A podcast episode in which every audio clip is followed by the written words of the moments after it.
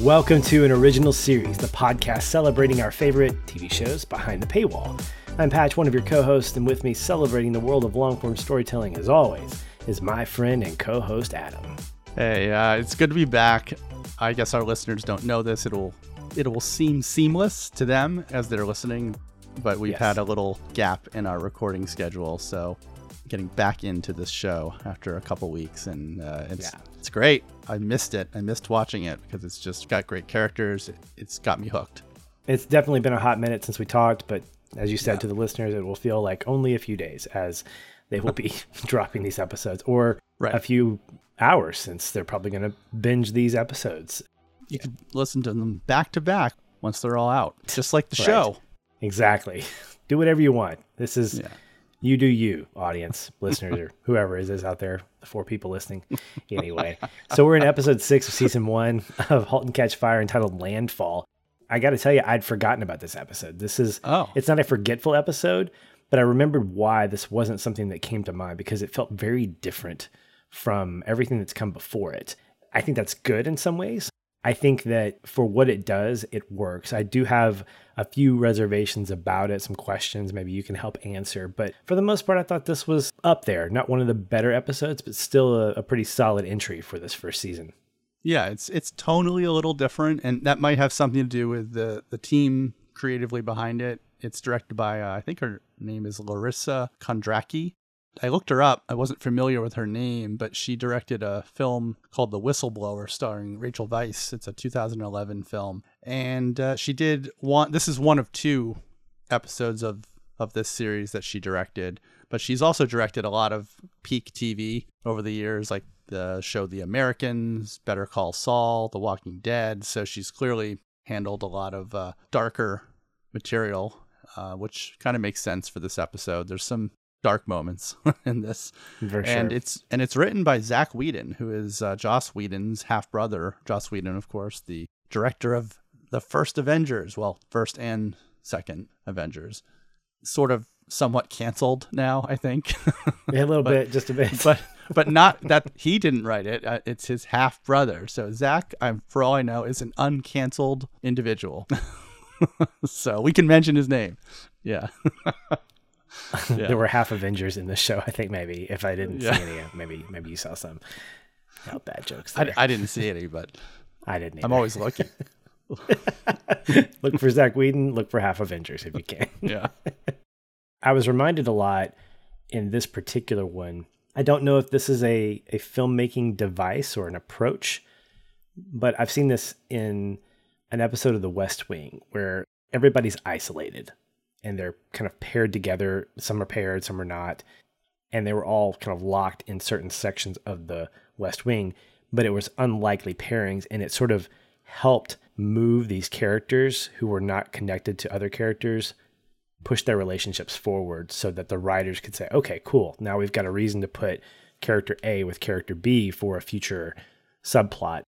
I don't know that that was the point of this, but the approach is really interesting because it helps isolate relationships that you wouldn't normally logically put together. For instance, Donna and Joe.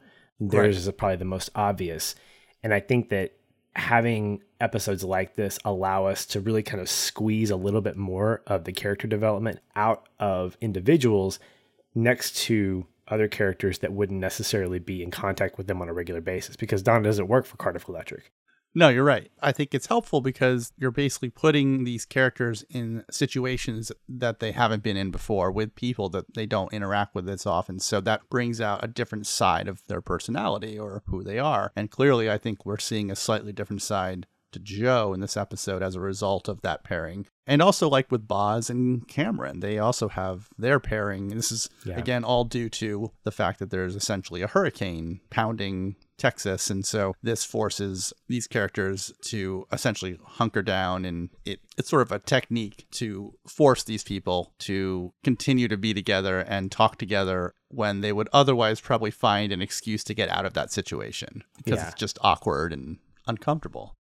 I liked it though. I enjoyed this episode. Maybe I, I'm just happy to be back watching the show again after a little downtime, but I really enjoyed seeing where these characters are going. And I'm starting to see, starting to predict where it's all going, but I don't know until we actually get there. We'll find out if my uh, predictions are correct.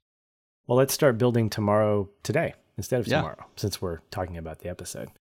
The cold open gets us in Gordon's office, and what we realize is a dream state is uh, him looking at a working motherboard, and he sees a flower, and this is really interesting. He can't get to it, and then he's awakened by a jolt, I guess, by being electrocuted. The board is live, and he doesn't have his little like strip or magnet or whatever on there, and Well, Sort of a- yeah. yeah, sort of an interesting moment with him. Um, I think he actually does. he actually fall out of his chair, like where he like Yeah, falls he- over or something. yeah, a somewhat violent reaction to the Mm-hmm. uh, to the to the shock. Not just the shock, but I think also to whatever he was dreaming about. He was clearly he clearly fell into a much deeper state of REM sleep if he was having a dream at this point. As you know, we know Mm-hmm. like a lot of times if you just take like a little power nap, you don't get into a deep sleep. You don't really dream. Mm-hmm. You're just kind of recharging a little bit. And you know, he's working all nighters constantly. Mm-hmm. So yeah, I mean, I think his body is just telling him sleep. I don't care where you are. You need to actually sleep and get rest. So yeah, he's having a very odd dream. I wasn't quite sure what that flower was supposed to represent in this episode. It never went anywhere else. Maybe future episodes it will. I was Yeah. thinking maybe it's just you know the concept of rebirth you know that this mm-hmm. the computer is the flower he's helping something to grow to create something to bring life to something and but that he you know can't quite get to it can't quite achieve Yeah. it I, you know i'm kind of grasping at straws because they didn't give you much more after this they just They kind really of didn't. moved right on to the to the next scene Yeah, and I will say this: since it's a dream about a computer, would it be RAM sleep and not REM? sleep? ah very Okay, good Just throwing your dad joke. that's what a evening. Computer does when it dreams of electric sheep or when that. an android dreams good. Dreams of electric sleep. it's in ram sleep mode This is RAM sleep. yeah Meanwhile, in Joe's apartment, Cameron's having some fun loving on him. And I think we determined that they were still having a relationship, an off and on relationship. And at one point, I think in the season, I was like, oh, I didn't realize that they were still together physically. But apparently, that is the case. It's an arrangement. I- it's- Arrangement. Okay. Yeah, I don't think Not a relationship. I wouldn't say they're really. I don't think they're in any kind of what either of them would deem as a relationship, whether it's romantic or or love or otherwise. I think it's just like an extension of their working relationship. But I think you're right. And this conversation really leans into that idea. Cameron's asking about Joe's scars, and he tells her two stories that to me were convincing the way that he tells them. But she completely sees through and she's like, Why are you lying?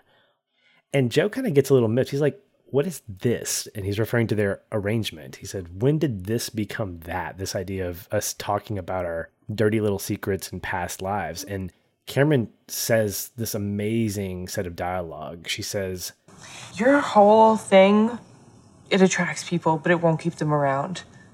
Authenticity is what inspires people. If you want to lead people, you have to show them who you really are. Otherwise, you're just a thousand dollar suit with nothing inside. And I don't quite know how he reacts to it because the scene sort of ends that way. Like, I think he's sort of like, whatever. But I think it's reinforced a couple of scenes later with regard to kind of how he sees himself because I think she has an effect on him in this moment that he takes it to heart to an extent. Yeah, and I just don't know how he comes up with these kind of fully formed stories so quickly, like on the fly. Like it's almost like lying is second nature to him at this point in Yeah, his life. And yeah. it's- I kind of feel sad for him because he's so used to j- making things up, to not letting somebody in, that he can actually come up with this kind of ridiculous but believable story without even pausing to think about it, unless he's kind of made these stories up in advance for different situations. That's possible, but it kind of feels like he's just sort of, oh, well, yeah. So it, when I was a kid, I was at my friend's house. You know, it's like he just seems like he has, he even has names for the people already picked out. It's so I don't think he skill. picks out the names. It is a skill, and I don't Yeah. think he necessarily has names picked out. I think he has childhood friends. I think some of this stuff comes from truth, but he's probably said it so many times. He Right. actually has a catalog of lies to explain some of this stuff. Now, to contrast that, when would he need to explain his scars? Like when is he going to have his shirt off at Right. IBM? That's Right. the bigger question I have. So it's more for any of his uh, previous romantic encounters or relationships that he's been in. Maybe he's built up this wall because he knows those questions will come up. Maybe he's yes. has a series of lies to pick from. And I think it speaks to the fact that he is prepared to know what kinds of relationships or arrangements he's going to have. It speaks to the fact that he is not a long term relationship guy. He is about getting what he needs right now, giving the woman, or in some cases, the man, uh, what they need right. there. I mean, Yeah. I understand that. I think that probably fuels or reinforces his ability to sell, but it also creates this almost ironic vulnerability because Cameron, as she has done so many times so far this season, she is calling him out on his crap. And I think when she says that pivotal set of lines, I think something happens where he's not a changed man, but I think it starts to trigger something in him Yeah. and it's fascinating how it plays out. So then we're moving into Gordon's house. He's coming home drunk and smelling of beer because he's been working an all nighter. It's a it's a fun scene and they discuss in this half sleep state the cabbage patch kids which were a big part of being kids in the 80s boys and girls loved cabbage patch. My uh, sister wanted one desperately and i think it was actually not so this was i guess the 1983 release of the cabbage patch dolls but they continued to be like the dominant holiday you know christmas time gift for uh, several years 83 84 probably into 85 i think it was 84 christmas of 84 my sister wanted one more than anything. And it was the same christmas that the dinobots came out for transformers so i remember this Oh, very remember those, distinctly. Yeah. Yeah. they were the two hot items. So for the girls it was the cabbage patch kids and for the boys it was you know transformers but specifically the dinobots. And my brother and i both wanted dinobots and my sister wanted a cabbage patch doll and i remember going with my mom looking for cabbage patch dolls we drove all over central pennsylvania to different malls and department stores to try to find her one and i just remember seeing dinobots on the shelf and thinking oh i want them and they were they were available but you know i wasn't going to get one right then and there i had to wait for christmas anyway i i did get one and my brother oh, got one Good. and I was going to ask. I, uh, uh, santa brought Did your it. sister I get the just- Cabbage Patch doll? She did somewhere somehow. I don't even remember because I don't think when I would go with my mom, I don't think I don't recall her actually finding one during those those hunts that we went on. Mhm. But I was just with her. Yeah, somehow Santa came through. I don't know if it if my mom had to throw a brick through a window at a store like in this episode, which we'll get Oh, to. wow. But uh, yeah, I got I think I got Slag. He was one of the uh, Dinobots. He was like the kind of the one with the you know the pointy spikes on his back, and then my brother got Grimlock, which I kind of wanted more. But Everybody wanted Grimlock. yeah, Me, Grimlock. yeah, just I love that. yeah. from the TV Anyway, series. Very- it's just I like it because it brought back memories. I haven't thought about those childhood memories in many many years, and this episode made me think of it. And it it also I Mm-hmm. think you mentioned this offline that this episode is somewhat reminiscent of the the uh, Arnold Schwarzenegger classic Jingle All the Way. yeah, uh, which, this whole uh, subplot is yeah. Jingle All the Way. It really is. But instead of Turbo Man from that movie, it's Turbo Time. It's, It's, demo uh, time. Yeah. it's weird. That movie is not great, but I, I find myself watching it many Christmases Yes. because it's just Yeah. sort of like Home Alone. It just feels like it's this it's the season for it and Mm-hmm. it's a w- little bit of a warm blanket anyway. Yeah, it's always on my watch list. Um, Yeah. It's one that if I'm not really sitting down intentionally to watch it, like it's not like, all right, Right. Tuesday night, let's watch Jingle All the Way. I'll have it on probably in the background when I'm working, but I'll have it on in the, in the corner. And I actually discovered that there are two versions. There's the theatrical version, and then there's the extended version that has some extra hijinks in it, which I thought was kind of fun. Interesting. I don't know if I've seen that one. That might it be. changes a couple of scenes a little bit. Nothing that's Yeah. going to like monumentally change the plot. I mean, everything Right. still happens the way it happens, but it adds a little bit more zaniness to it, which is kind of cool. Okay. All right. Yeah, it's like you said, it, it's good enough for doing some laundry. You just want to have a Christmas movie on in the background. It's that kind of movie, but Right. it, it's certainly not as good as some of the other holiday classics out there. The next day, we're in Joe's apartment, and this is almost a mirror image of either the last episode or a couple episodes ago, where he's looking at his wardrobe, figuring out what to wear. But the attitude is a little different. It's a little bit less optimistic. I think he's probably still thinking about what Cameron said the night before. And he goes to the car wash. Apparently, that's what he does or what he did particularly that day. I love that the car wash guy gives him a rain check because he knows it's going to storm. Like he washes his car and then gives him a rain check. So good on you. Customer service with a smile. Yeah. I'm coming back to that if I if I could. I'm going back to 1983 to get my car washed by that guy cuz he's awesome. and then Joe changes his look. He sees the guy on the billboard without the jacket and the shirt kind of open, showing off the scarred collar or the non-scarred collar for the guy on the billboard. But he was like, you know what? Let's try this. And he loses the tie and the jacket. And I asked myself a question: Is this the beginning of him trying to be authentic? Like, is this the real Joe? Is this a part of the real Joe where he's a little bit more relaxed, or is he just kind of changing his looks to be hip because that's the look that the 80s are turning into. I, I didn't really know, but I thought it might have been more of a level of authenticity that he was trying to get, maybe even connecting with the younger kids, not, not being a suit. I don't know. I just took it more of from a point of view that he's just a very vain individual, that he's constantly thinking about how he looks and how he appears. And like you said, maybe he just feels that the suit and tie is to IBM. And if he wants to connect with a new generation or if he wants to connect with the potential market for his new computer, maybe he has to be a little more relaxed, but he's still just Yeah. very focused on how he looks. What clothes is he wearing? He has that sort of surface uh, focus in him. Kind of like uh, Cam says, he's wearing a thousand dollar suit, but there's nothing inside. And that's Mhm. kind of how he comes off here. You know, he's just all he cares about is what people think of him. Before the scene ends, I, I want to throw some love to the music. I think we're six episodes in, and we haven't really talked about the music of, uh, I think it's Paul Haslinger who Mhm. does all the music for *Halt and Catch Fire*. I queued up the soundtrack about a week ago just to kind of get the whole flavor, and it's very much reminiscent. I say it's reminiscent.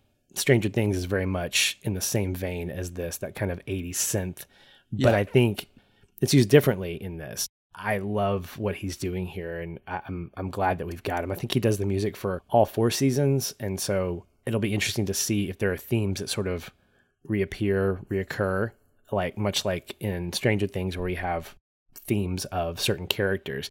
I don't know that we have any of that yet, but at the very least, I remember I, I recall that this episode specifically I thought was especially interesting with uh, with Paul Haslinger's music. Yeah, no, it's fantastic. Just great. A little more synth pop almost, but you know, but yes, it, it definitely like all good music can do for film or television, it's a character and it helps to define the time period that we're in and make you feel like this is a world that you want to be a part of, that you want to live in. And it's just yeah, it's it's really good. So we go to Cameron's house. I put a question mark here because I think she has a place to live now, which is the first time that we're seeing this. So good on her for finding a place that's not in the basement With with some roommates. Yeah. with some roommates. Yeah, I mean she she is supported by and with Yo-Yo and some other dude. I don't know that he ever has a name, but he's some kind of like like band guy, not like Yeah, high school said, band, uh, like tuba player, but like a- somebody like a whose rock band. amp caught on fire at his show the previous night, and he said that was probably the best part of the show. So clearly, Oh gosh, well that, that speaks to his how talent level. good he is. We find out that Yo-Yo has made a modified version of Adventure for her, and he says it's quote some stupid thing I just did for fun. As I see what he created later on, I thought I wish I could create some stupid thing like that for fun. That's that cool. It reminds me a lot of seeing videos of people modding the game GTA 5 with like water slides and just crazy stuff like that. And I'm like, I'm still just kind of enamored by this whole open world stuff, and you guys are creating like water slides in the sky and Iron Man and stuff like that. So good on you, developers, for creating mods for all these things. I'm And- just oh. jealous that people have time to create these True. stupid things for fun. I, I don't know. True. I don't have any time. And this in particular, what he does here, and we find out more later what it is exactly, it clearly was a lot of work. It wasn't just some stupid thing, it was a tremendous effort. I mean, not saying it for him, it probably wasn't hard, but it took a lot of time. It kind of makes me wonder if he was kind of doing it as a I don't know. Does he like Cam? Is he kind of mm-hmm. trying to impress her a little bit? Kind of say, "Look what I did. It's really cool, right?" You know. And I don't know. We'll see. It's a labor of love. It's a Yeah. labor of love. Does he like her or does he like like her? Does I he guess like her? Like her? say. Yeah. The episode then takes us to the Cardiff boardroom. And I didn't notice the comfiness of the office chairs in here. Those are really nice. I kind of want those in our Oh, those office. yeah, those kind of brownish beige. Mm-hmm. But but they're pretty, like but they're really comfy. thick, padded. Yeah. Unlike the kind of more modern, uh, like Herman Miller Aeron chairs that are very common Yeah. in like in corporate conference rooms these days. Yeah, these are are like big, soft, cushioned. so good, Yeah. man. Yeah. And the initial shot here is so great because there's such a divided contrast, you know, left and right of the engineers and programmers or the Yep. suits and the casuals, the hardware and software. Very intentional. I really believe that. And at the middle of this is Joe McMillan with his sleeves pulled up, his shirt a little bit open. And I think this is really cool because it's a great balance of both sides of the room. You've got the suits. I'm going to call them the suits because literally everybody is in a suit, either a pantsuit if you're a woman or Right. an actual suit. Gordon is rocking his regular like whatever Short it is, sleeve like shirt his- and tie. Yeah, or whatever. yeah, he does. the yeah. the Dwight Schrute look. Yeah. before before Dwight Schrute, and and then on the opposite side, you've got Cameron and her gang who are all in t-shirts and you know strung Right. out on on Red Bull. Well, not Red Bull, but maybe orange soda or whatever the energy drink of choice was back then. Right. And it's so cool to see him in the middle, sort of balancing that with his look. Yeah, he straddles that line. I think he's a Mm-hmm. little of both, definitely. He's got the the suit side of him, but he's also somebody that understands the engineering and programming side as well, to a certain Yeah. to a certain point, enough Yeah. to talk to them. We talked about that early on, how he's kind of that guy that is smart enough to be able to talk and communicate with both sides of the room, and that's kind of literally what he's doing here. And he even quotes Henry Ford in doing it. And then he gives that speech and reveals the beginning of a working prototype. And before he pushes the button, everyone stops and starts cheering for Boz. They don't stop, but they start cheering for Bosworth. like Bosworth, Bosworth, Boz, Yes. Boz. And Joe's reaction is priceless. It's like, has the leadership just shifted? Have I lost power? I think Lee Pace is so great in this moment because it's like his face just goes from like destitute to like, okay, okay, I can make this work. I can make this work. Right. And he's like, yeah, yeah, let's get Boz up here, you know, because I, I got to save face. I, I just love how he responds to this. Yeah, I think it was really kind of sweet. It was unexpected because obviously they've played Boz off to be kind of not the brightest bulb, you know, and somebody that's kind of old school who doesn't really get what's going on. But he's clearly been trying, as we've learned, uh, to understand coding a little bit and figure out what they're really trying to do here. And it seems like the team has kind of rallied around him a little bit and they're all working together now. And that kind of idea that, you know, either they all win or they all fail. And that's Mm-hmm. how they're going to succeed is they can't be infighting anymore. They have to all be in this together. And it, it was kind of nice. I kind of liked that. Well, and it was accented after they successfully turned it on. You know, John's speech obviously is different from very different Right. from Joe's. Very much a a good old boy kind of just grassroots approach. Yeah. And then after the unveiling, Joe and Gordon seem to shake hands and make amends. Gordon, I, I guess we find out prematurely, invites him over for dinner.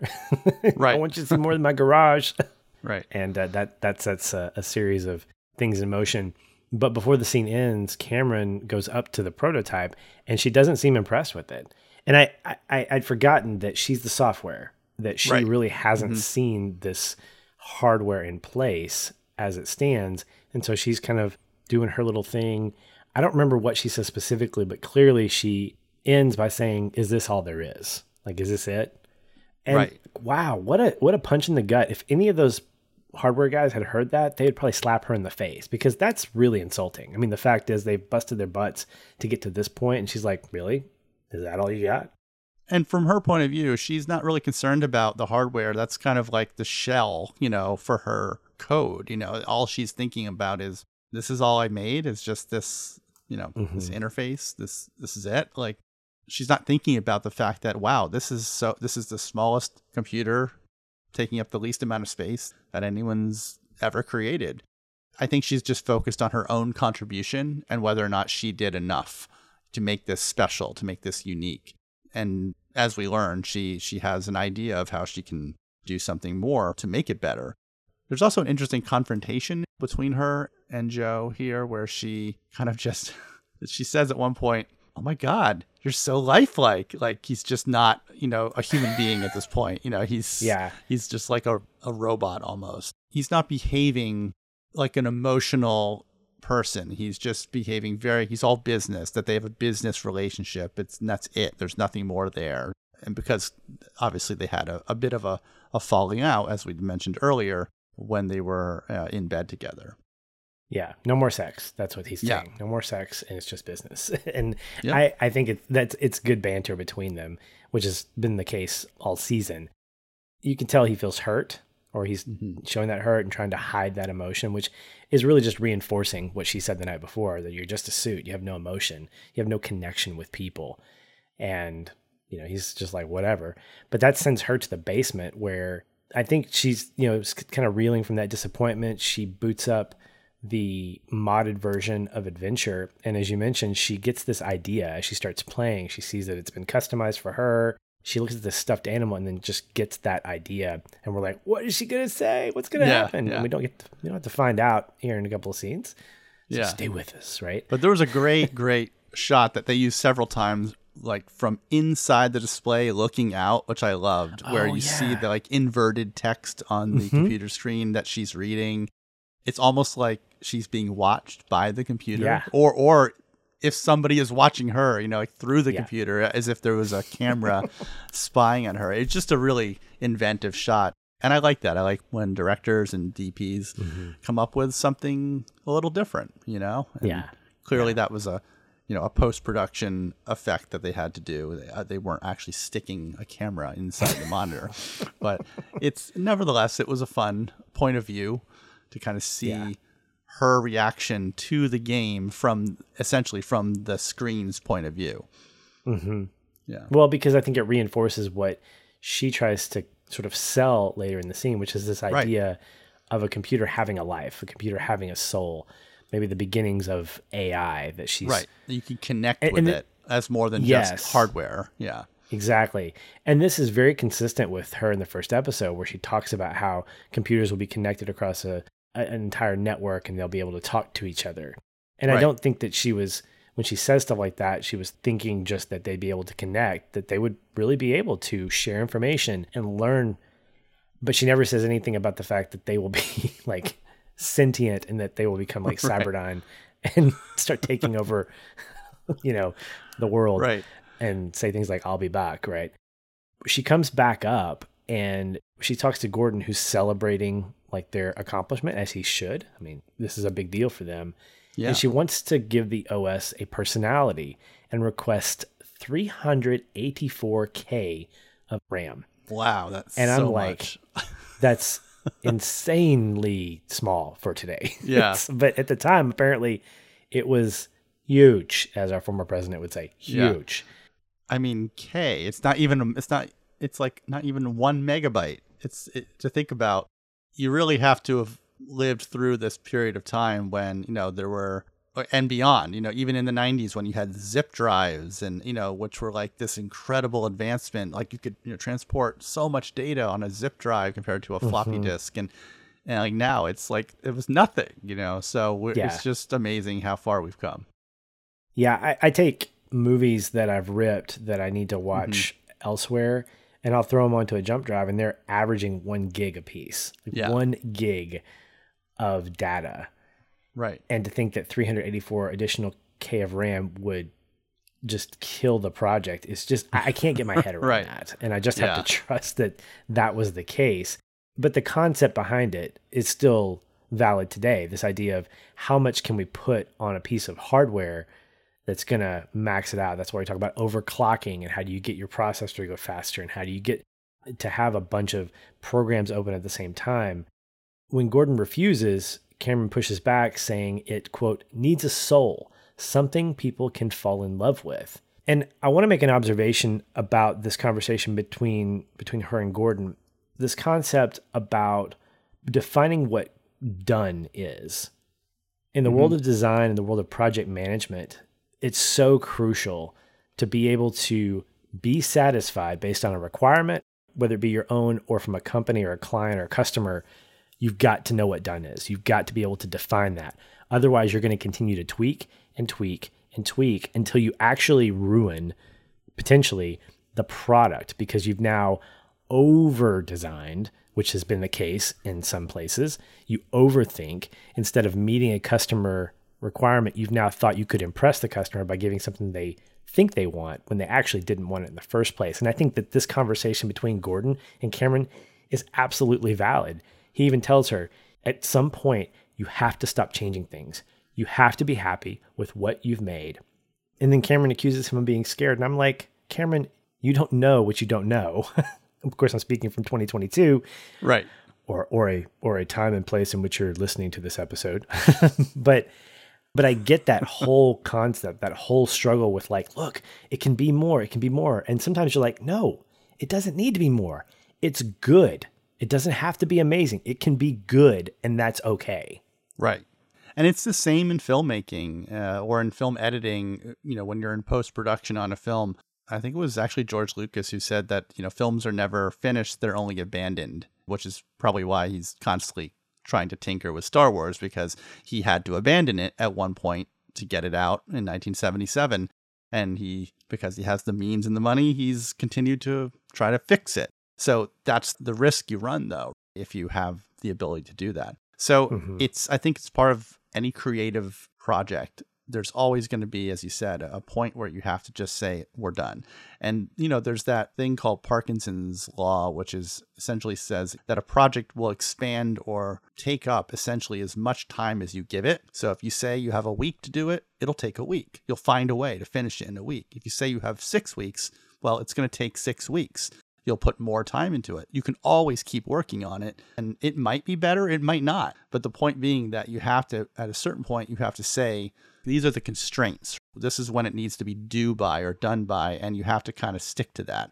So I think they're both right in a way, and they're both wrong. Cam's right in that she's trying to do something better. But I think Gordon is coming from a very good practical place as well, in that no, this is what we set out to achieve, and we actually did it, and that's a big deal and as I think it's Joe later says, we can maybe we can do it in the next version, and that's you know yeah. Mark One, Mark Two, just yeah. like any yep. you know developmental experimental project. You start with one, you test it, you put it through the paces because it might not be ready for this yet. You might want to work out the kinks and then improve all of those features and add this personality in the second version. And I kind of understand that. If they had unlimited funds to burn and take as long as they needed, sure, maybe you could wow the world by un- you know unveiling this groundbreaking new computer that has a personality and does all these things all at once. But clearly, they don't have, unless I missed something, they never really got a lot of backing from anybody, did they? They're still mm-hmm. financially strapped, nope. and so they kind of need to get this out, start making some sales, then they yes. can, you know, reapproach improvements. And it's interesting that conversation that you mentioned with Joe is an expansion of this idea. Right. He tries to convince Joe about her idea. The dialogue here is is really great because it reveals so much about both sides of good design, risks, implication, hardware in this case, and opinionated perspectives. Cameron says, Gordon is too scared to try anything new or different because he's traumatized from being a loser his entire life. I think you might be overstating that. Now, right. that's completely emotionally driven. There's nothing factual about that statement. But I understand the sentiment behind it because as Cameron's vision is like, we can be greater, we can be greater, but you have to have a starting point to be greater. In other words, if there's nothing on the shelf right now, then if you fail or if you come up with something that's mediocre from good, like if you deviate, what do you have? Your end product is actually less than what it was, and nobody's even seen it. So their first instance of that product is mediocrity. And I think, I want to say sometime in the episode later, Donna mentions that when talking to Joe. She says, listen, you got to give it a chance to breathe, essentially. Even Joe makes a great argument in his office, which is amazing, by the way. I love the set design here. It's so comfortable. Yeah. I want that office. It's huge with all the great leather couches and stuff. But he says, What are the hardware implications? Have you talked to, to Gordon about this? And that's when she makes that snarky line.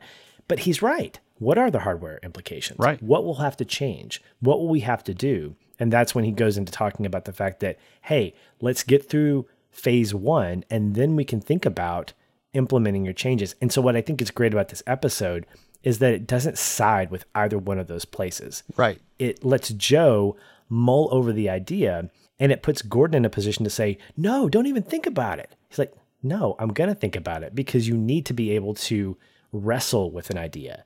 You can't just dismiss it. Even if it's a crappy idea, you need to wrestle with it to determine that it's a crappy idea. Right. That's how ideas either become great or stay on the cutting room floor because you think about them, you sit with them.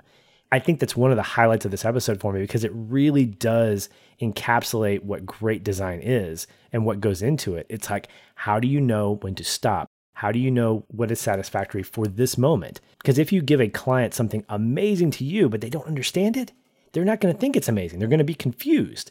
You need to give them baby food before you can feed them like real food, and then you can finally give them the steak. It's the walk before you run, you know, analogy. You know, it really exactly. they they haven't yet made a single computer or sold a single computer and Cam already wants it to be something so much more than what it currently is. And again, I go back to the timeline approach that if you have a timeline, if you have a deadline, that's going to be your biggest tool in Right. deciding where the end is for now. And doesn't mean you can't have a new timeline and a new deadline for the next iteration. But that being said, I really liked Cam's analogy that she used of the sock puppet.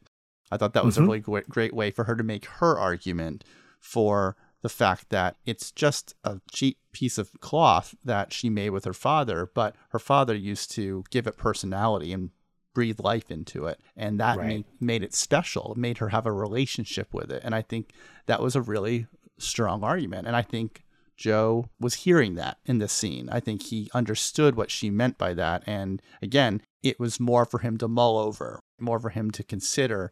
Gordon's making a snapshot judgment here of what, you know, this is stupid, this is dumb, we're not doing it. But Joe is taking the more patient route, you know, where he's kind of sleeping on it, kind of just, he's got to think about it, got to consider it. And I, Yeah. I do like that about his character. And that creates that retention between, it's not retention, but the tension again between Joe and Gordon. He says, I'm gonna do whatever I want to do, and you're going to do whatever I tell you to do, because that's the way this relationship works. Joe has clearly played the boss card here, and that puts them at eh, sort of right odds after with we other. thought they were you Yeah. know, coming together scheduling dinner plans and now they're at, you know, Exactly. at each other's throats again yeah And Gordon failed to uh, cancel dinner plans because Joe's still coming over. He's like, I don't care if we're fighting. I'm coming over with wine. You're cool. All right. In between all this, there's a small moment with Donna and Hunt, her boss. They're having lunch. She's eating grapefruit for lunch. And at the end of the conversation, he asks her if she's willing to go on a business trip. And I'm like, Mm-mm, don't do that. Or if you're going to do that, I guess do it because it's for business, right? It's not for business. I can tell. So as han solo said i have a bad feeling about this Speaking of Star Wars, let's Yeah, that exactly. but she also gave away the secret the secret that she gave uh, contributed Yeah. to the new computer and they Mm-hmm. work for texas instruments so this is technically a competitor so Yeah. i'm a little nervous that hunt's going to use that information in some way to perhaps create their own product i mean we know in historically speaking at this point in time late 70s early 80s there was a ton of corporate espionage and just you know stealing ideas and calling them your own from everything. You know, Xerox came up with the first graphical user interface, but Apple then took that, and then Microsoft took that. You know, it's like constant taking and just sort of rebranding or you know putting a different spin on it, but it's really it's someone else's idea. And so Yeah. I, I'm kind of getting a little anxious here, thinking that maybe uh, Hunt's gonna use that insider information for something. I don't know. You can't tell me. I know. I'm not going to tell you. Yeah. I don't remember. It's such a short scene, though. It's like, why is it there if not for a seed that will pay off later? It could just be for the fact that there's some this business trip that they're going on, and that's it. That might be the only reason for the scene, but we'll see. He clearly think- likes her. That it's yes, he does. Yeah. And if there's a seed that's obvious, it's the grapefruit seed that she's eating. right. So anyway, back at Gordon's house, Gordon debriefs Donna about possibly redesigning the machine. Kids come in and ask him about the storm. This was a hilarious little throwaway line. He goes, Yeah, the hurricane can't reach us here. Right? Houston might get walloped. but- and she slaps him on the shoulder. And I think that's where her parents live. I think. I think you might be goes, right. Yeah. I think- so I was like, they're good. whatever. Sorry. Uh, yeah. And then I love this part. Donna reminds Gordon about the Cabbage Patch doll, and he goes, "Did I get cabbage?" Like she's trying to say it like Yeah. mouth. It's, it, it- it's a great marriage thing. But she finishes that scene by saying, you know, Gordon's talking about Joe wanting to tweak it, and she goes, "No, it's your machine, Gordon. Don't let him ruin it." And she's right. I think it's coming from a place of personal like frustration of her with Joe. Don't let him ruin it.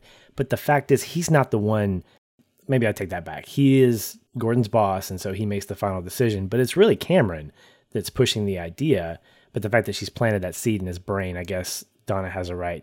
But I like the fact that she's not only defending Gordon, but she's defending the product because she has a stake in that.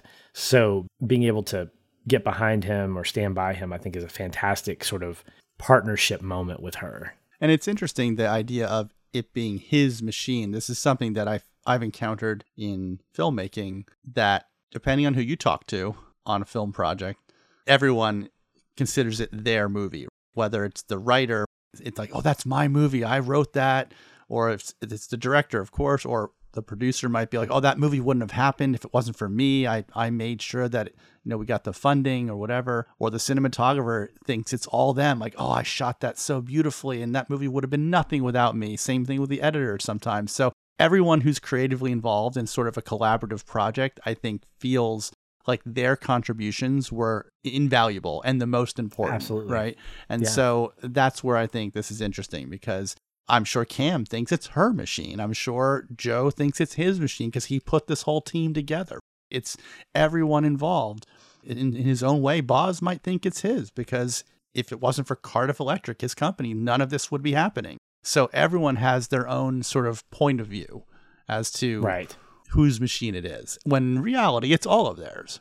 They all have come together, and without every one of them, they wouldn't be where they are right now.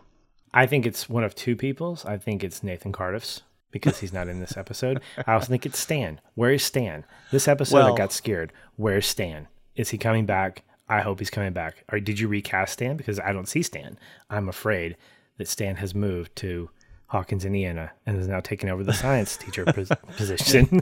Maybe they sent him on a, a vacation to uh, Cincinnati. like Cincinnati, because that's where you go on vacation to decompress a little bit. That's what they said. They have like a, a room there in a hotel that they just keep on, you know. A decompression room, Yeah, hotel sure. room.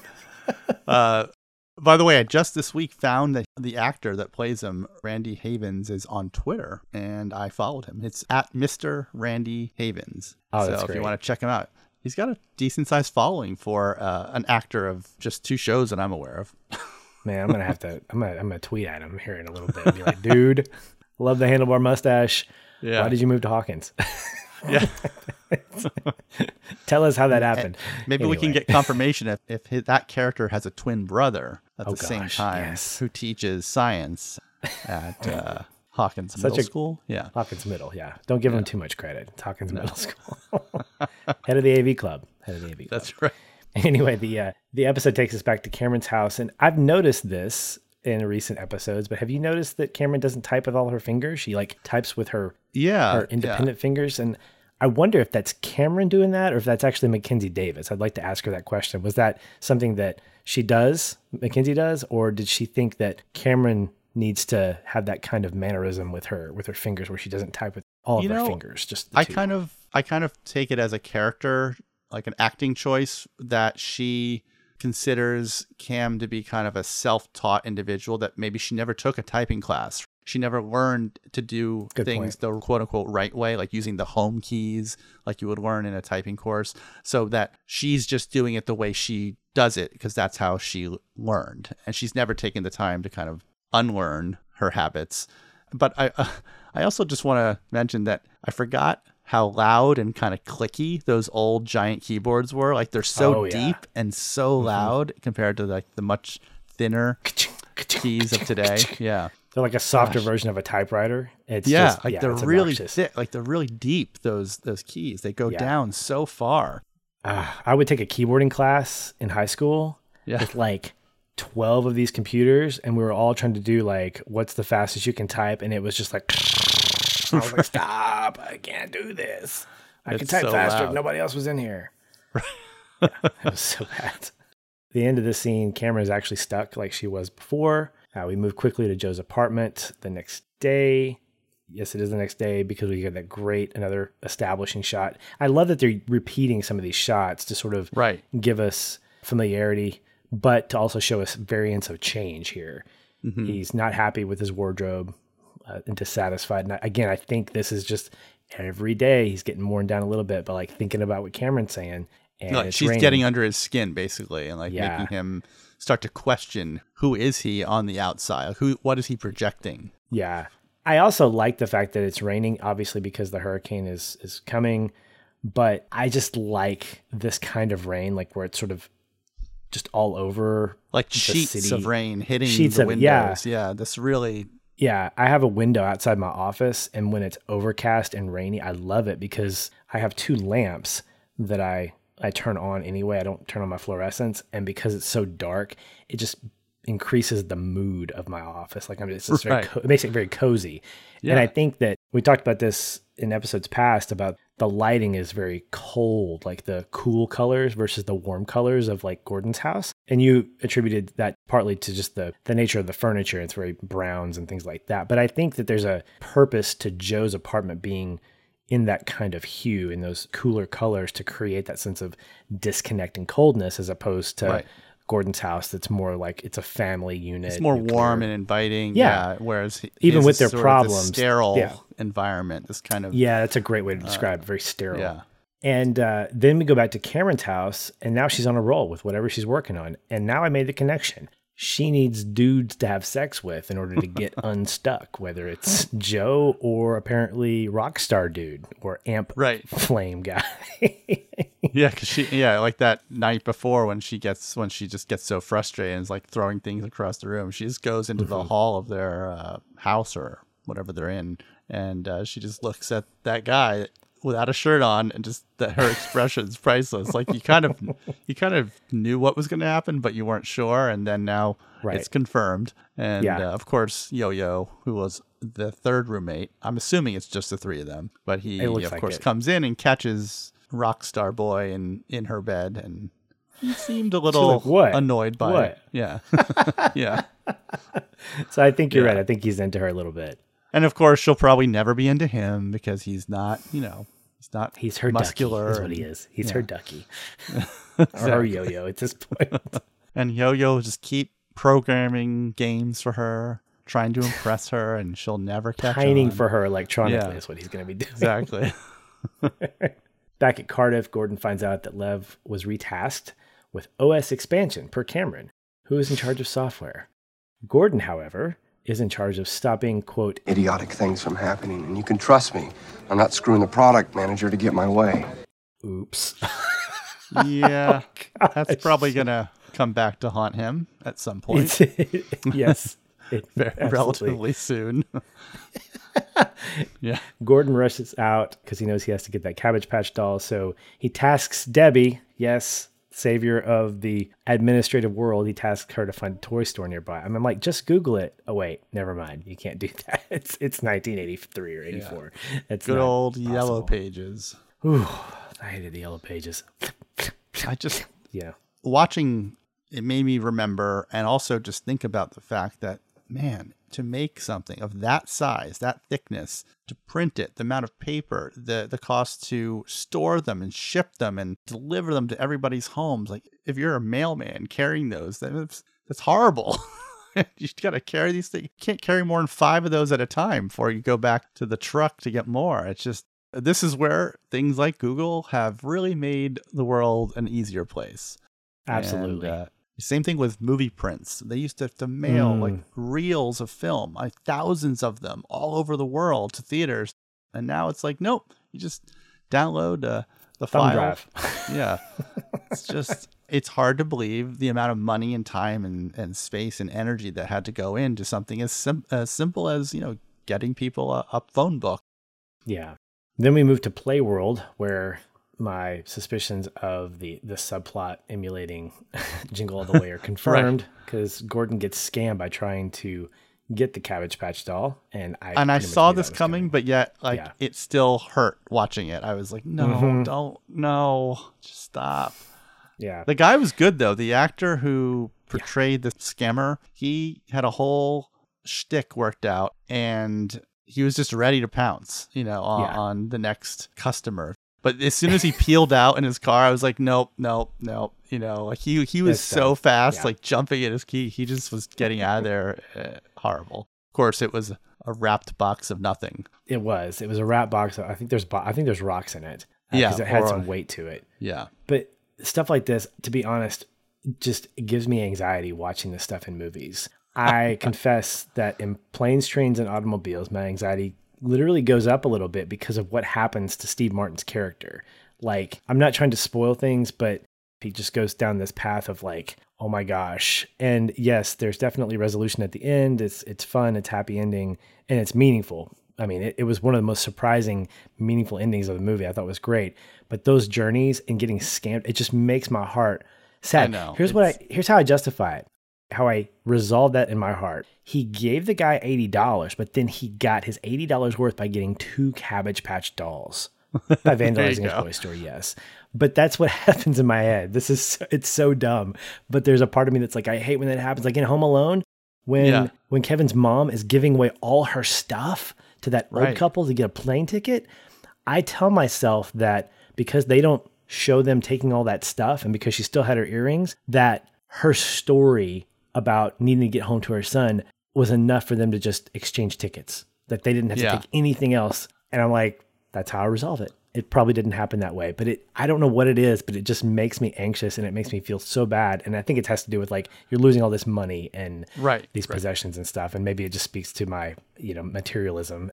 No, I, I mean, I think we're all scared of something like this happening to us, and and we see somebody else. If we're witness to somebody else getting scammed or getting taken advantage of, it's just, eh, yeah, it's. I think they're getting the intentional response that they want from us. This is also, I think, important because it's driving him further down a path that we'll see shortly towards the end of this episode. Like, this is just one more step towards him doing what he does at the end.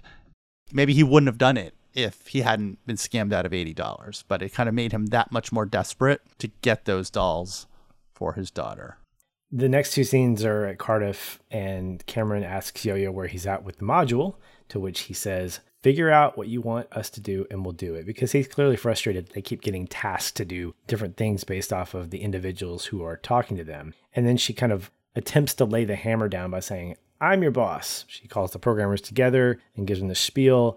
And then one of them, it's not Yo Yo, I can't remember the other kid's name. Um, Flying J or Banana Man, or I don't know. It's some, I don't know if he has a nickname or not, but I forget Yeah, I don't remember. he basically calls her out. He said, "Are you sleeping with Joe MacMillan?" And She's speechless. Wow. Yeah, yeah. Yeah, like, she really do, is. How do you respond to that? Well, we find out right next door in the next scene. Yeah. Gordon is frantically looking for a store for Cabbage Patch dolls. He tears out a page of the phone book, Marty McFly style. Yes. Cameron grabs him. this is so great. I gotta wonder if Scoot McNairy and Mackenzie Davis had some fun with this because this was this was just delightful. Uh, she grabs him, kisses him, and tells him, "quote You were incredible last night. and the smile on Bosworth's face is so epic. It's like And, uh, what? and all the guys, all the guys in the room are just kind of have this half smile on their face, like, oh yeah. Like they're just like such doofuses. But again, she created that situation. That's what she wanted to happen. That was her Mm-hmm. Yeah. revenge. And then back at Gordon's house, we get a first look at the living room. I hadn't seen that before. And this is uh, somewhat awkward moments here with Donna Yeah. and Joe and one of her kids on Joe's leg, which clearly, I don't know if it's bothering him, but he's not letting on that it does. I have to say, I like laughed out loud when she like grabbed on his leg and just says, hi. You know, I was like, just really like unexpected and I thought very funny. But yeah, it, Yeah. there's that one moment too where Donna asks him one question from across the room. And then after he answers, she just kind of looks like left and right and doesn't know what to do. And she just kind of walks out of the room. And like, it's so awkward. She's just, there's like yeah. nothing else to be said. They have no no more you know no more uh, sort of small talk to be made. Just Yeah. she just exits. Yeah. We're done. All right. I'm Yeah. going to go check on the meat. yeah, And then back at Cardiff, we're in the basement. Bosworth invites Cameron up for a drink in his office for a Cardiff special, as he as he calls it. Yeah. I like doing Bosworth impressions. This is fun. yeah. I'll try to I'll try to do that more if I can. And, I like and then back at Gordon's house, uh, Donna knows what Gordon's doing because Joe says, "Where's Where's Joe?" or, or "Where's Gordon?" She's like, "He's probably out looking for a Cabbage Patch doll." Okay, so this is the only deviation from from Jingle All the Way because Mom clearly knows what Dad's doing, and she's Right. like, "It's cool, whatever, you're good." Yeah. So in a way, with the jingle all the way analogy, in a way, Joe is like Phil Hartman's character in Uh-huh. that movie. You know, not quite hitting on Donna, but yet you know they're together while he's off searching for the doll. Yeah. And I picked up a little, I guess part of me wanted to think that he was trying to connect intimately with Donna, but then I had to step back and go, no, I don't think that's him. I think he's, No, he's not interested in her that way, I don't think. I think he is trying to make the best of an awkward situation. Uh, we Yeah. find out some more information too. We find out that he's only 35. One of uh, their daughters says, How old are you? And uh, he says 35. And, I, and I'm just thinking, Wow, that's young. I feel so old now, almost 45. I'm like, This guy's 35. You know, I always think, like, oh, he's so much older than me. He's so professional. Yeah. No, he's it's the He's suit. younger. It's the suit. yeah. Joe offers to build a fort for the kids. This was very different. I, I was very Yeah. kind of taken aback when I saw this the first time. And I'm not sure if Donna's impressed. What's interesting is that he doesn't stay down there with them. He says, let's build a fort, goes under there, and then comes out and he's like, all right, they're distracted. Let's step back and I watch think them that's play. yeah, I think that's what she was impressed by, perhaps if anything, is that he was able to do what he does, which is sort of distract or get them kind of like a magician, you know. He- That's he a just- great point. He's able to make get people interested in something else so that he can then sit back and have a grown-up conversation with Donna, which they do. Yeah.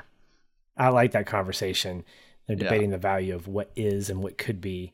And I can't remember, I think she says it. She says it's easy to lose sight of what's great when it's right in front of you. And that kind of echoes back to what we talked about about a product. When is Yeah. done done? When do we ship this off and make it this is what we're doing for at least this phase of it?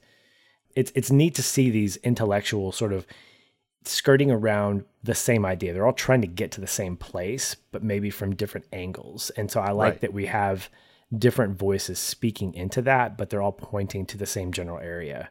Right, right. And I think she's very convincing here as well. I think I really liked her soft spoken approach to almost flattering him as opposed to sort of debating him over the subject or just saying no like Gordon did. He's not the kind of person that responds to no, but I think if you just speak to him and if you share ideas with him, he's receptive to them he's willing to mull them over or consider them, but he doesn't just want to be told what to do or told what not to do. Right. And she reinforces that by saying, you can believe in your vision in what you've created. She really does sort of reinforce what he is doing. It's not Yeah. in contrast to what Gordon's doing. It needs to be in unison with, and it can be. It can be both. It can be now and later. It's the already and the not yet approach to the product itself and really to the vision that all this stuff can happen. It just needs to happen in certain timestamps. I, I love I love her voice, not her actual voice. I mean, Kerry Bishé's got a great voice, but I like that she has a voice of reason. As, as you said, it's very the way she delivers. It's very tender. It's very much like a conscience that is able to speak into what I think Joe needs. He needs to be not told, but he needs to be spoken to in a way where he can understand and Yeah. maybe able to process this thing that he's mulling over with Cameron. Because I mean, he's got a lot on his shoulders in this episode. I mean, he's been told he's just a suit. I, I really do believe he's slowly sort of migrating away from that, trying new things, trying to get out of that shell. These characters like Donna, I think it has to be a woman. I think Mhm. her softness as a woman is what can speak to him to help sort of take some of that armor off and help speak into his heart what he needs to hear, which is that he has a good vision. It just needs to be cultivated and you need to believe in it. It just needs to be believed in and executed at a specific time. Right, right. And it's like with the other male characters, whether it's Bosworth or Gordon, it's like he needs to be the alpha. He has to be in charge. And with Cameron and here with Donna, he's he's certainly putting his guard down a little bit. He's willing to at least let some dissenting points of view come into the into his brain. Yeah. So I look at I look at how that scene ends and how it bleeds into Bosworth's office. You've got this other pairing, as you mentioned earlier in the episode, Cameron and Bosworth talking. Cameron says, I want to build a computer for you. I want to build something that makes people fall in love. And I really like that sentiment. It's a great mm-hmm. reveal about how Cameron fell in love by joining the computer club. So she was not born with two fingers on a keyboard like we Right, think. right. That she really does. It, she, she acquired this. She acquired this love because she learned basic and it was quote like finding water in the middle of the desert. I finally knew how to talk to something. I finally had the right language.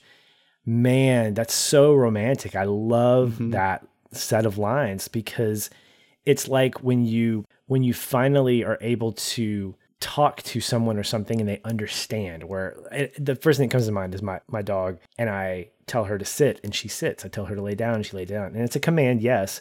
She doesn't understand conceptually what sit means. She hears the sound sit and she knows that from Pavlovian response, she sits down on her bottom. Or when I say belly, she rolls over and lets me rub her belly and she gets a Pavlovian response from that. It's more than that. It's more than just, oh, I understand you. There's meaning behind it with Cameron in Yeah. that she's able to actually understand the beauty of the language of code. There is beauty behind that. I mean, I'm not much of a coder anymore, but when I was into it, there is a beauty to it. And I think that when Donna says that about her, it's like a symphony and it's beautifully written. I think that that's what we get revealed here with her and Boz is that that's that's kind of how she feels when she writes code and why she wants it to be beautiful because it's not just saying I like cheese or I go to store. It's it's poetry. Yeah. It- it's not about a subject and a verb and an action and a preposition. It really is about meaning and it evokes an emotion. And that's why I think she says, I want to build something that makes people fall in love. And I, I love the vision behind that. Yeah, and I think the backstory is great too, as you mentioned, how she fell in love in a computer club, and that through computers, perhaps she kind of found her people, you know, the, where she belonged, and that the other people in the computer club were probably her friends, but they spoke the language of coding altogether. That's what they share. That's what bonded them. And so I think even when we first meet her in this series, she's still kind of an outsider, but I think she when she is with other coders, she's as close as you're going to get to being around people that she actually can bond with or connect with because that's their connection. Right. Before the scene ends, Boz gives her some good advice. He tells her to be careful about her theatrics, telling her to watch out because people want her to fail due to her being the future. Mm-hmm. And I like that he doesn't say the future of Cardiff, the future of computing, but the future. It leaves it very ambiguous because it Yeah. allows us to go, well, what does that mean? Does that mean that she's the future of what a computer could be or the internet? Is she going to found the internet? Is it not going to be uh, Al Gore? Uh, you know, what, what's what's it going to? She's going to actually become the ter- the Terminator from Ter- Terminator Oh, Dark that's Fate. right. Yeah, we, we already determined that. So sorry. No, no. What- but you're the future she is instead of you're the future. I do think though this is a different side of Bosworth that I really liked. He's sort of somewhat avuncular here. He's very much trying to show her first of all that he knows enough about the computer business to understand that she is the future. Like he's not that dumb.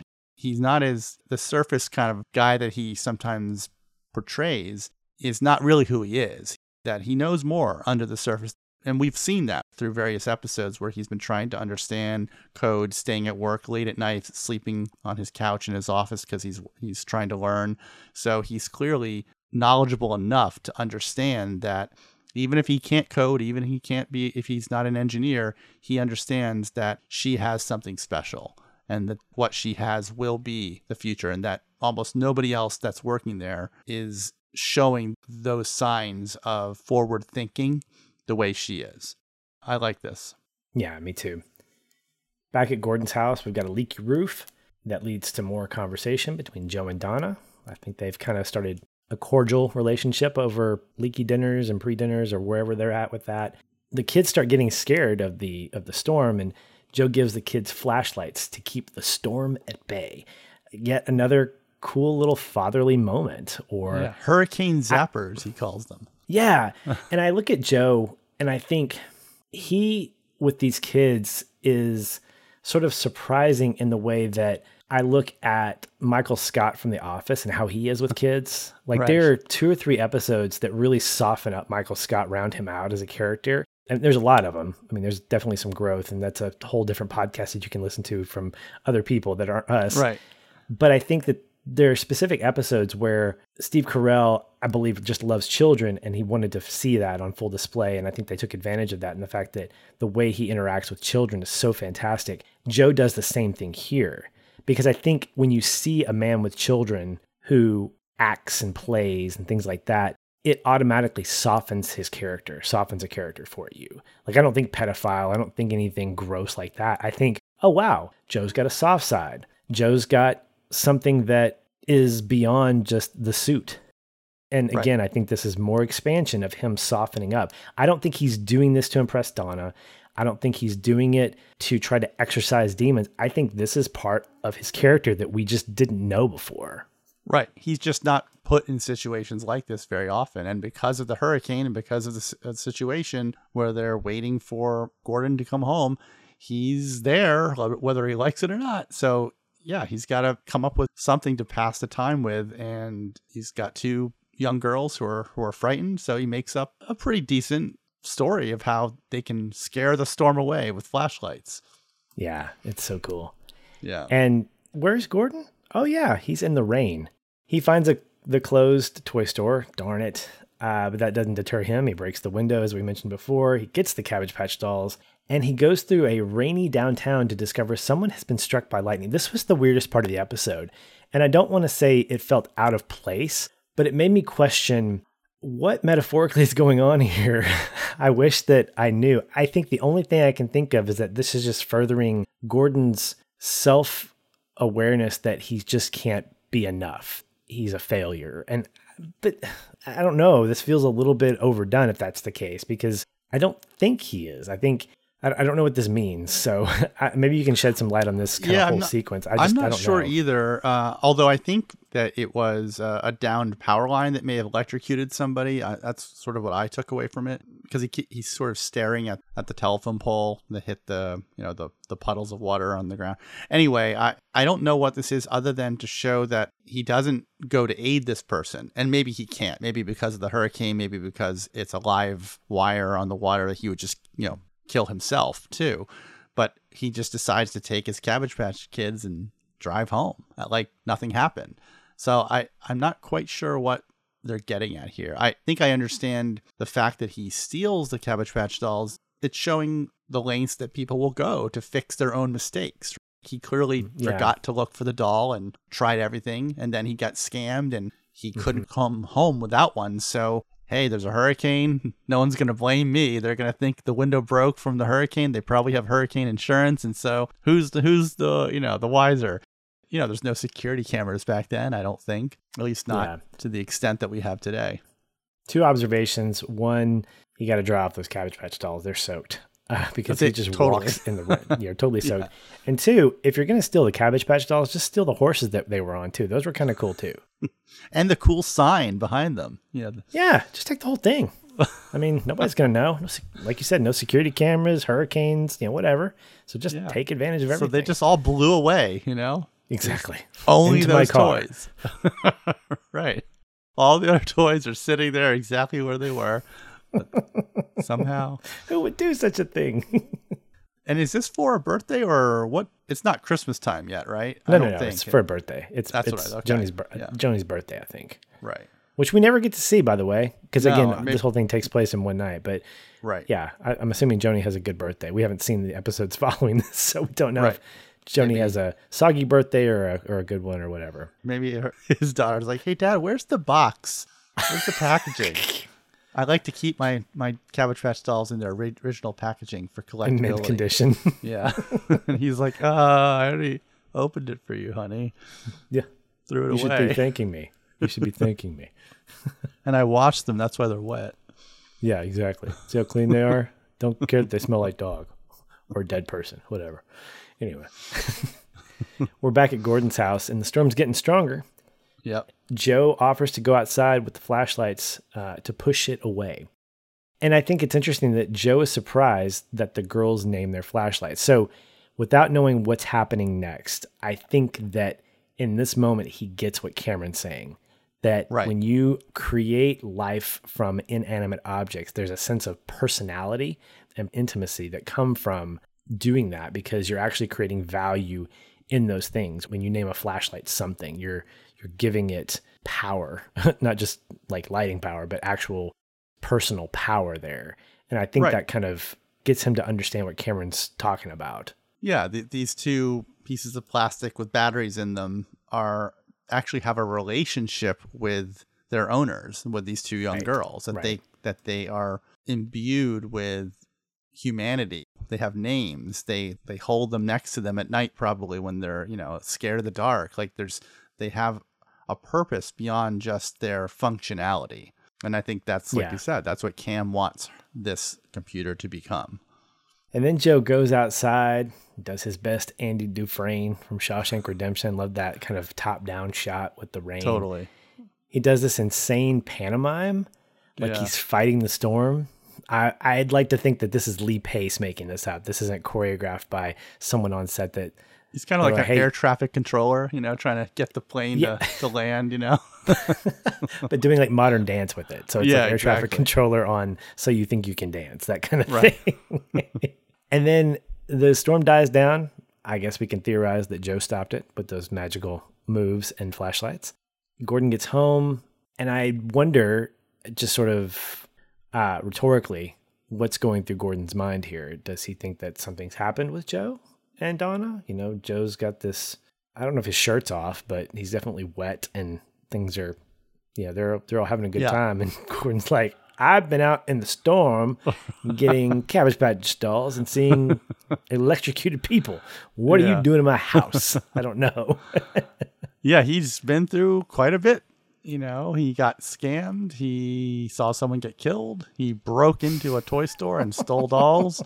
He's been driving through probably the worst hurricane he's ever driven through. Probably. And then he finds Joe in his home with his wife, and it's all a little, a little strange, a little suspicious. So, yeah, it's as Gordon likes to say, he's having a day. What does he say? Kind, having kind of a day. day. Yeah, he's, He's having another three day. kind of days. Yeah, kind of days. Can't catch a break, Gordon. kind of yeah, I'm having kind of a day. I'm kind of having a life So, right now. Is what you're having, yeah. Gordon.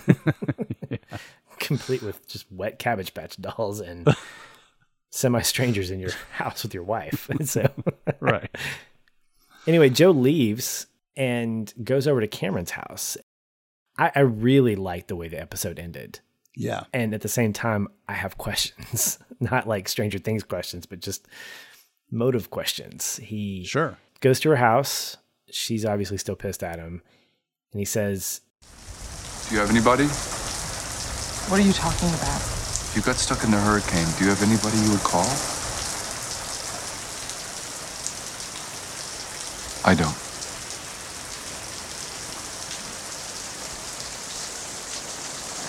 Show me what you've been working on. and this I think is the first time that Cameron smiles at him in like four years, it seems like. Right. she's not mad at him. Right. And she's excited to show him what she's been working on a computer that asks you questions, a computer that is beginning to have a soul. And this is where Joe tells Cameron what I believe is the real story. It makes sense, this real story about how he got the scars, where his mom, who had been high as a kite, let go of him from the top of a roof and he spent two years in a hospital because he landed on a fence. Wow. I mean, that's that's brutal. And that Yeah. at the same time that makes complete sense on how those scars actually came to be. And also makes sense why he probably doesn't want to talk about it because you know he has to bring up and think about this relationship with his mother that clearly was not good. By lying about it, he doesn't have to actually relive that. He he can just make Yeah. up some other story that he's unemotional about. Yes, absolutely. And so I think this is what you speak to about if he doesn't have to talk about it, he doesn't have to relive it. I think that there Right. are some therapeutic methods that sort of allow a person to exercise their demons by in some ways reliving a traumatic event so that they can take hold of it, almost like you confront your demons, that kind of thing. Mm-hmm. And I don't think he does that here. I think he he gets vulnerable for sure, but there's nothing like incredibly like life changing with him. He does get emotional, and because of that, I think it's very attractive to her. And then they start having not just meaningless sex, but they really do become intimate in that moment. And the episode ends with him saying, "Cameron, this is really good." And I want to believe that about Joe. I want to believe that this relationship is really good, that Joe is starting to sort of soften up, to change. But I'm left in a good way wondering what is going to happen next. So, what's the aftermath of everything that Gordon's gone through in looking for the Cabbage Patch dolls? Not is he going to give it to his daughter or what's going to happen with the with the police or anything, but really Right. what is he learning from this? Are Joe and Cameron going to be obviously they're going to be a couple, but what does that mean for their working relationship? Are they now going to be sort of a power couple? Is that going to happen? What's happening with Donna and her relationship with Joe? I'm nothing romantic necessarily, but how is that going to affect how she talks to Gordon? I mean, all these things, and I think that's what makes this episode so interesting because it's sort of a pivot point where Right. I don't know what's going to happen with the project. I don't know who's going to be in charge, what they're going to focus on, how the last four episodes are really going to resolve where they get from here to maybe prototype. Right. Yeah. It's like the first five episodes all built to this episode. And now this episode, as you said, kind of pivots everything in a slightly new direction for the rest of the season. Those are all great questions. And I don't know the answer to any of them because I have never seen this show before. Excellent. but I did like this ending. I agree with you. And I really liked how he, I liked how he types in his name on the computer when she's showing to him and he types in his full name and it doesn't work. And she's, she kind of jokes. She's like, it, o- it only works with first names. And, uh, and then I loved his reaction when it says like, hello, Joe. You know, it doesn't say this, but he reads it. Although I kind of pictured Hal 9000 saying, hello, Joe. What would you like to do today? You know, it's kind of Yeah. where my my head was, but but I, you could see it click in Joe's head as soon as he saw, oh, I can just type what I want to do. I want to do this, and it will just take me to that. I don't have to actually go there myself. It knows Yeah. how to open up what I need to do. It's kind of a game changer. So I think Mhm. he's finally understanding more than ever now what Cam's been trying to accomplish. Yeah. Yeah. So great ending, great episode. yeah. I'm just you're loving it. Yeah. And that's going to wrap up this episode of an original series. Adam, what is coming up next for us? Uh, episode seven, uh, which is entitled Giant. and it's directed by Jon Amiel, and he directed some big budget Hollywood films uh, that you may have heard of: Sommersby, Copycat, Entrapment with Sean Connery. He Ooh, directed I the- like that movie. The Core. You ever see The Core? I didn't see the where they- core. yeah, it's not really that great, but uh, it's sort of the most ridiculous concept ever. It actually got a lot of ridicule from the scientific community because it they were just like, yeah, this is ridiculous. You can't tunnel your way to the center of the Earth to restart the core with a nuclear bomb. That's the premise of the movie. So- but if you want to laugh, it's a funny movie to, to laugh at. I saw it in on a trip once in a hotel room. Otherwise, I probably never would have seen it. Was your trip to the core? Was it to the core of the earth? No, it was actually Chicago. It was a work trip, oh. and it was Oh. One of those fun, things where you know it was like on in the hotel room, and so I just yeah I went for it. But anyway, so Jon Amiel directed those and other movies. He's directing the the next episode entitled Giant. So that's what we're up for next. Will Andre the Giant show up? Maybe he will. I don't know. I keep thinking when I see we'll Giant. I think of uh, my first thought was the uh, you know the James Dean film Giant, but uh, Oh, I don't, I I don't think it has any connection to that at all. Probably not. But I think Yeah. that's kind of cool. I've not seen that Yeah, movie. one of James Dean's three films that he made. Oh. That's it. So, were the first two small and medium, and then giant? Is that, Got to see those first. Yeah. yeah, got to yeah. To make sense of giant, you got to see small and medium. See the Giant trilogy. Giant's trilogy. yeah, watch them in Oh, gosh. order. exactly, or it won't make sense. It's medium, large, giant. It's like uh, Oh. I remember one time going to the movie theater, and I said, "I'll you know I'll have a small small popcorn." And said, "No, we don't have small. We have medium, large, and X and jumbo." I was like, "Well, then the medium is your small. Like the, it, you're just renaming them. Just give me the smallest size that you sell." And they're and they're like, "So you want a medium?" I said, "I want the smallest size. I don't care what you call it." I got very upset. You're that guy, aren't you? You're that guy. I'm the guy sitting behind you going, dude, just get your freaking popcorn. I need my Jujubes. I just don't understand the market. I understand it. I understand that they're trying to make it seem like you're getting more for your money by calling it medium, but Yeah. it's still in the spectrum of sizes. It's your small size and your large size, and there's one in the middle. So the one in the Yes. middle is your medium size. Whether Exactly. you call it large or medium, This is why I don't buy stuff at the movie theaters because they're logically flawed. Yeah. yeah. All right. Well, thanks for tuning in and joining our conversation. I'm Patch. He's Adam, and we are out of here.